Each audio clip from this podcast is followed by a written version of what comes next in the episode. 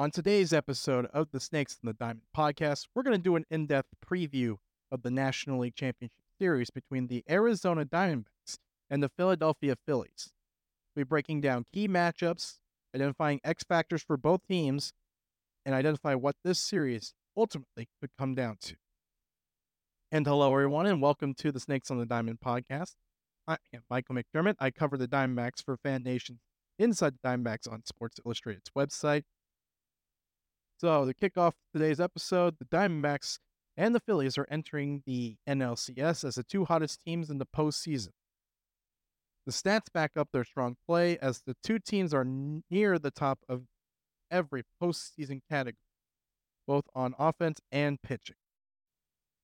So runs per so Arizona is 5 and 0, Philadelphia is 5 and 1.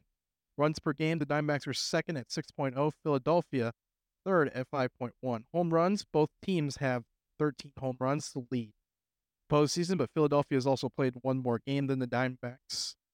The Diamondbacks have the edge on a per game basis. Stolen bases, the Diamondbacks are second with seven, and the Phillies are first with nine. OPS, D backs second at 877. The Phillies are first at 892. And ERA, D backs second at 220. Philadelphia is first at 153. And then finally, strikeout to walk ratio, the Diamondbacks are sixth at 2.63. And the Phillies are second at 4.17. So it'll be interesting to see how this long layoff. The Diamondbacks been off for be off for four days. Philadelphia three. Diamondbacks will use one of those days to make a cross country flight to Philadelphia before starting the series.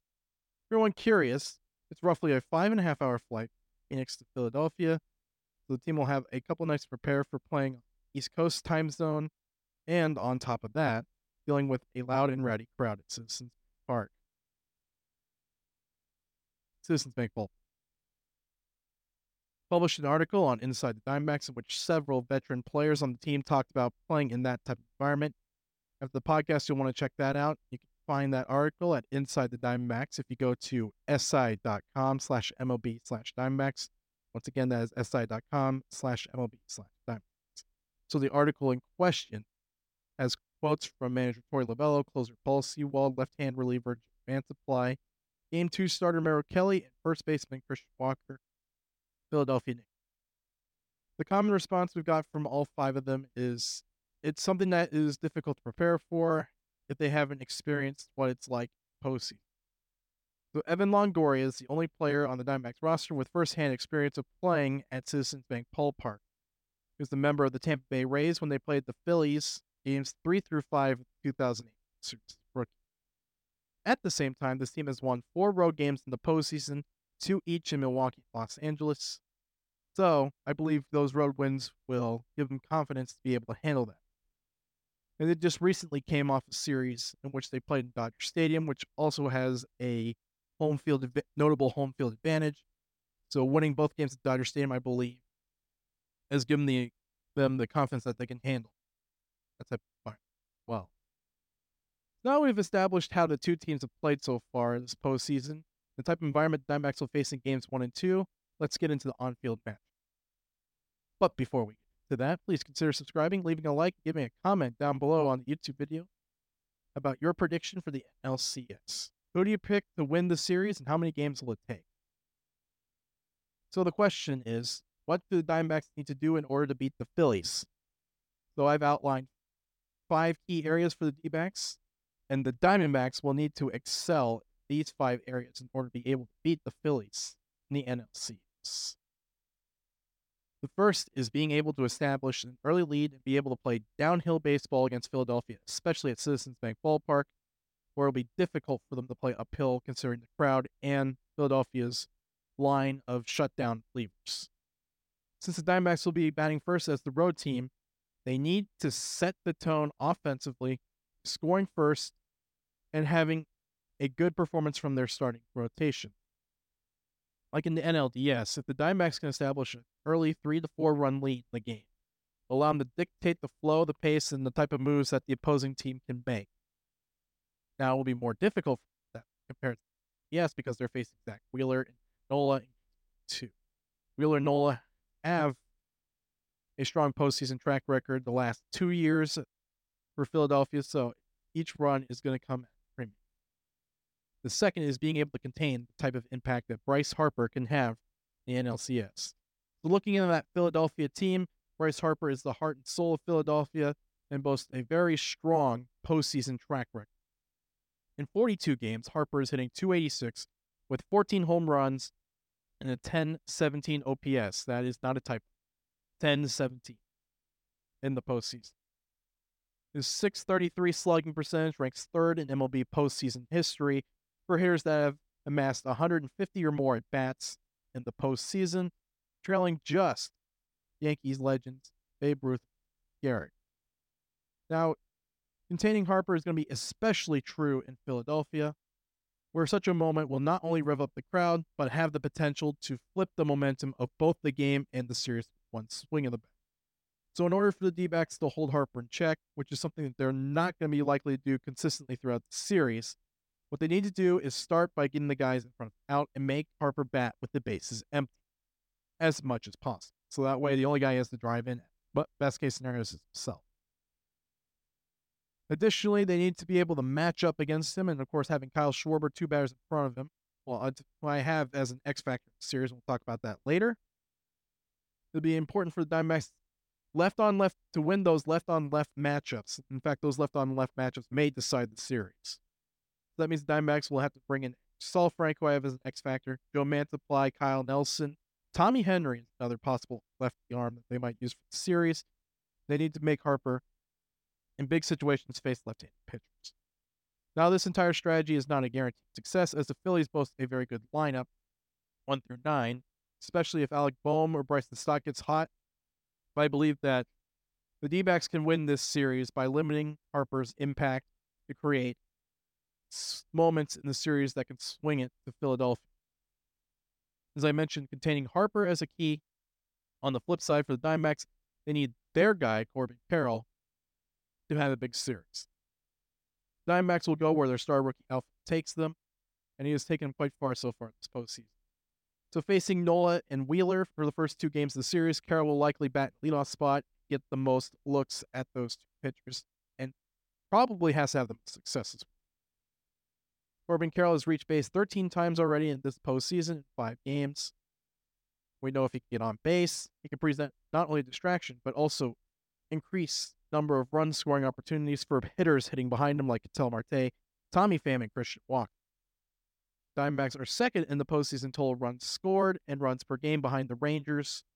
So, in order for them to sustain that pace, they need Carroll to continue to get on base and this may be the most important point in the series. The fourth is they need to come out on the winning side for the majority of Zach Gallen and Merrill Kelly starts. And the reason behind this is Gallen and Kelly give you the best chance to win, so you got to win. Though those two will be matched up against Nola and Wheeler. By winning the majority of these starts, whether that's two out of three in a five game series or less, or three out of four in a six game series, that gives the Diamondbacks some wiggle room to maneuver in this series. Unless this series goes seven games, they really can't afford to drop too many games that Gallen and Kelly start. Because outside of those four starts, the D-backs have a little bit of ish. We'll have a little bit of trouble piecing things together. In game three, we may see a hypothetical matchup of Brandon Pfaadt against Ranger Suarez. Game four, the Diamondbacks don't have a clear fourth starter, and they may not even use a fourth traditional starting pitcher even though most likely guys Nelson, Jarvis, and Henry are considered for the NLCS roster come out later today. But on paper, those matchups favor Philadelphia. Hmm. If they can win those Zach Gallen and Merrill Kelly starts, that gives them a little bit more leeway through the rest of the series. Looking at the first two games of the series, for the D-backs to have a chance of advancing, at worst, they cannot do they cannot have worse than a series split if they get down two games in the series, whether that's a 2 0 or 3 1 series deficit, that could be too big a hole for this team to climb out. On the flip side, if they go 3 and 1 in the Gallen Kelly starts, that means they would only have to win one of the other three games to take the series. And then the fifth and final. Diamondbacks need to own the base pass both offensively and defensively. On the offensive side of the equation, Diamondbacks are a team that everyone expects to re- uh, run on the bases and run aggressive. They were second in the regular season in both stolen bases at 166 and 87% stolen base rate in the regular season. However, in the postseason, they were only 7 of 10. And for the D backs to make that impact on the bases, that circles back to point three, Corbin Carroll. When you look at the rest of the lineup, there are guys who are willing to steal if they're not paying attention, too, but there's none of those other guys that provide the level of distraction Carroll on bases. Or at least certainly not since Jake McCarthy suffered a grade two lat strain batting practice before the series in Milwaukee. Now, there are other guys in the roster who can steal a base if the pitchers leave them alone. The Phillies are pretty well aware of what the D backs can do on the base paths, both experiencing firsthand in the regular season and some of the comments that JT Realmuto made for on the uh, workout day off workout slash for the Phillies. They lead the postseason with nine stolen bases.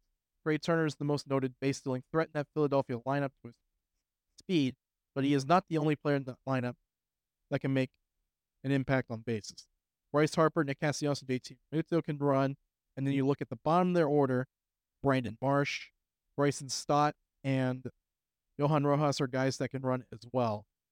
If the Diamondbacks pitchers can keep the Philadelphia runners close, they have an effective deterrent behind home plate in Gabriel Moreno. Moreno leads all MLB catchers in StatCast's caught stealing above average metric plus nine and has the best caught stealing rate amongst national catchers at 39%, throwing out 22 of 57. I've already highlighted Moreno as an X factor for the entire team this postseason, not only due to his ability to deter base stealers, but also he has shown the ability to make an impact with bat with three postseason home runs so far. For the Diamondbacks to take this series early, which we'll define as five games or less, they will likely need to hit on all five key points throughout the series. If not, it either extends or it could completely flip the other way, in which the Phillies have a pretty cruise to a series victory. When we get to the aftermath of this series, we're going to take a look at how the Diamondbacks handle all five key points and decide if that was what happened in the series. Now, with the five key points in this series out of the way, we'll talk about X factors that can make or break the series. The National League Championship Series could come down to these four players. Pick one hitter and one pitcher, each team whose performance will dictate who represents the National League in the series. So we'll start with the Diamondbacks. So the hitter I'm picking is Geraldo Perdomo, the pitcher, Andrew Self. So my justification for Perdomo, Perdomo bats ninth in the D-backs lineup, but in situations where getting on base is the goal, he can be a tough out. The regular season, he had an on base percentage of 353, and in five postseason games, has reached six times. When he gets on to lead off an inning, that turns the lineup over for Corbin Carroll and company to put up to build that inning, put up a crooked number. This series will come down to who does a better job of putting up crooked numbers.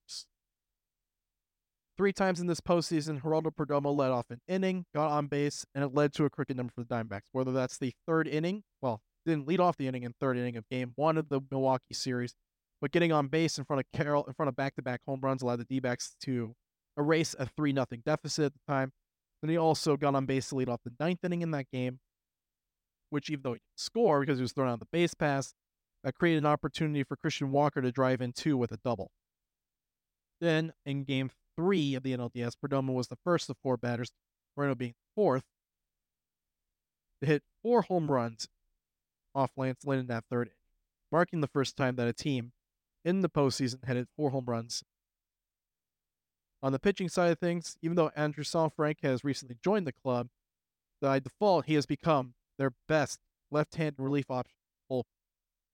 He was one of four players that I highlighted as mid-season additions that have revamped the D-backs bullpen and allowed the best version of it to shine in September and October. The team has struggled with left-hand relief options with Andrew Chafin and Joe Mantiply showing and Kyle Nelson each struggling in high level situations over the last two years, but Saalfrank has done a good job so far.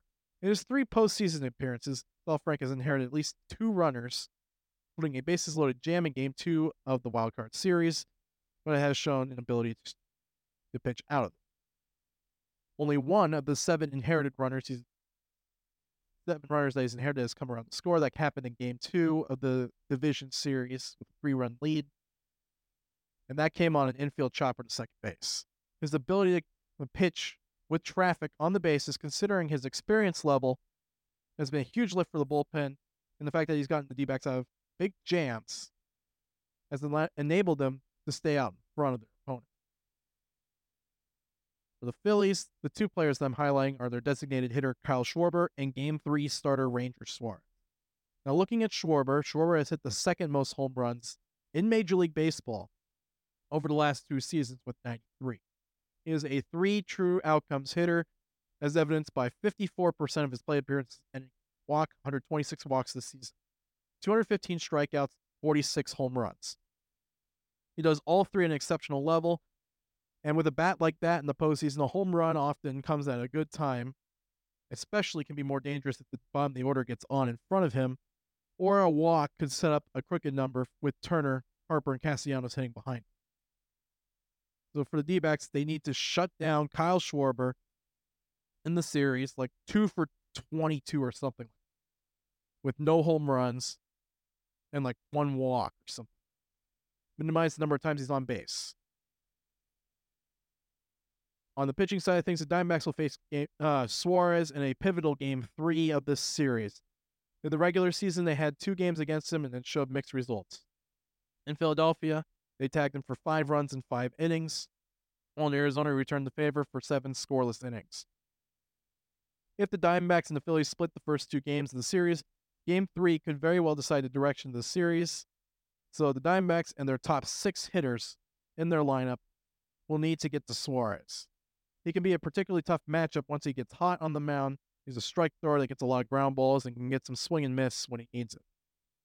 Diamondbacks will need to have a good approach against his fastball, as his secondary stuff is very hard. When I say a good approach, they need to use all fields. Don't get too pull happy when he starts throwing the ball out of plate. That plays right into his um, game. If they can use that all fields approach to put traffic on the bases and make things happen, of course, avoid the double plays. So that's going to be up to Torey Lovullo to try and avoid some double plays. D backs will need to get going on the bases to avoid them.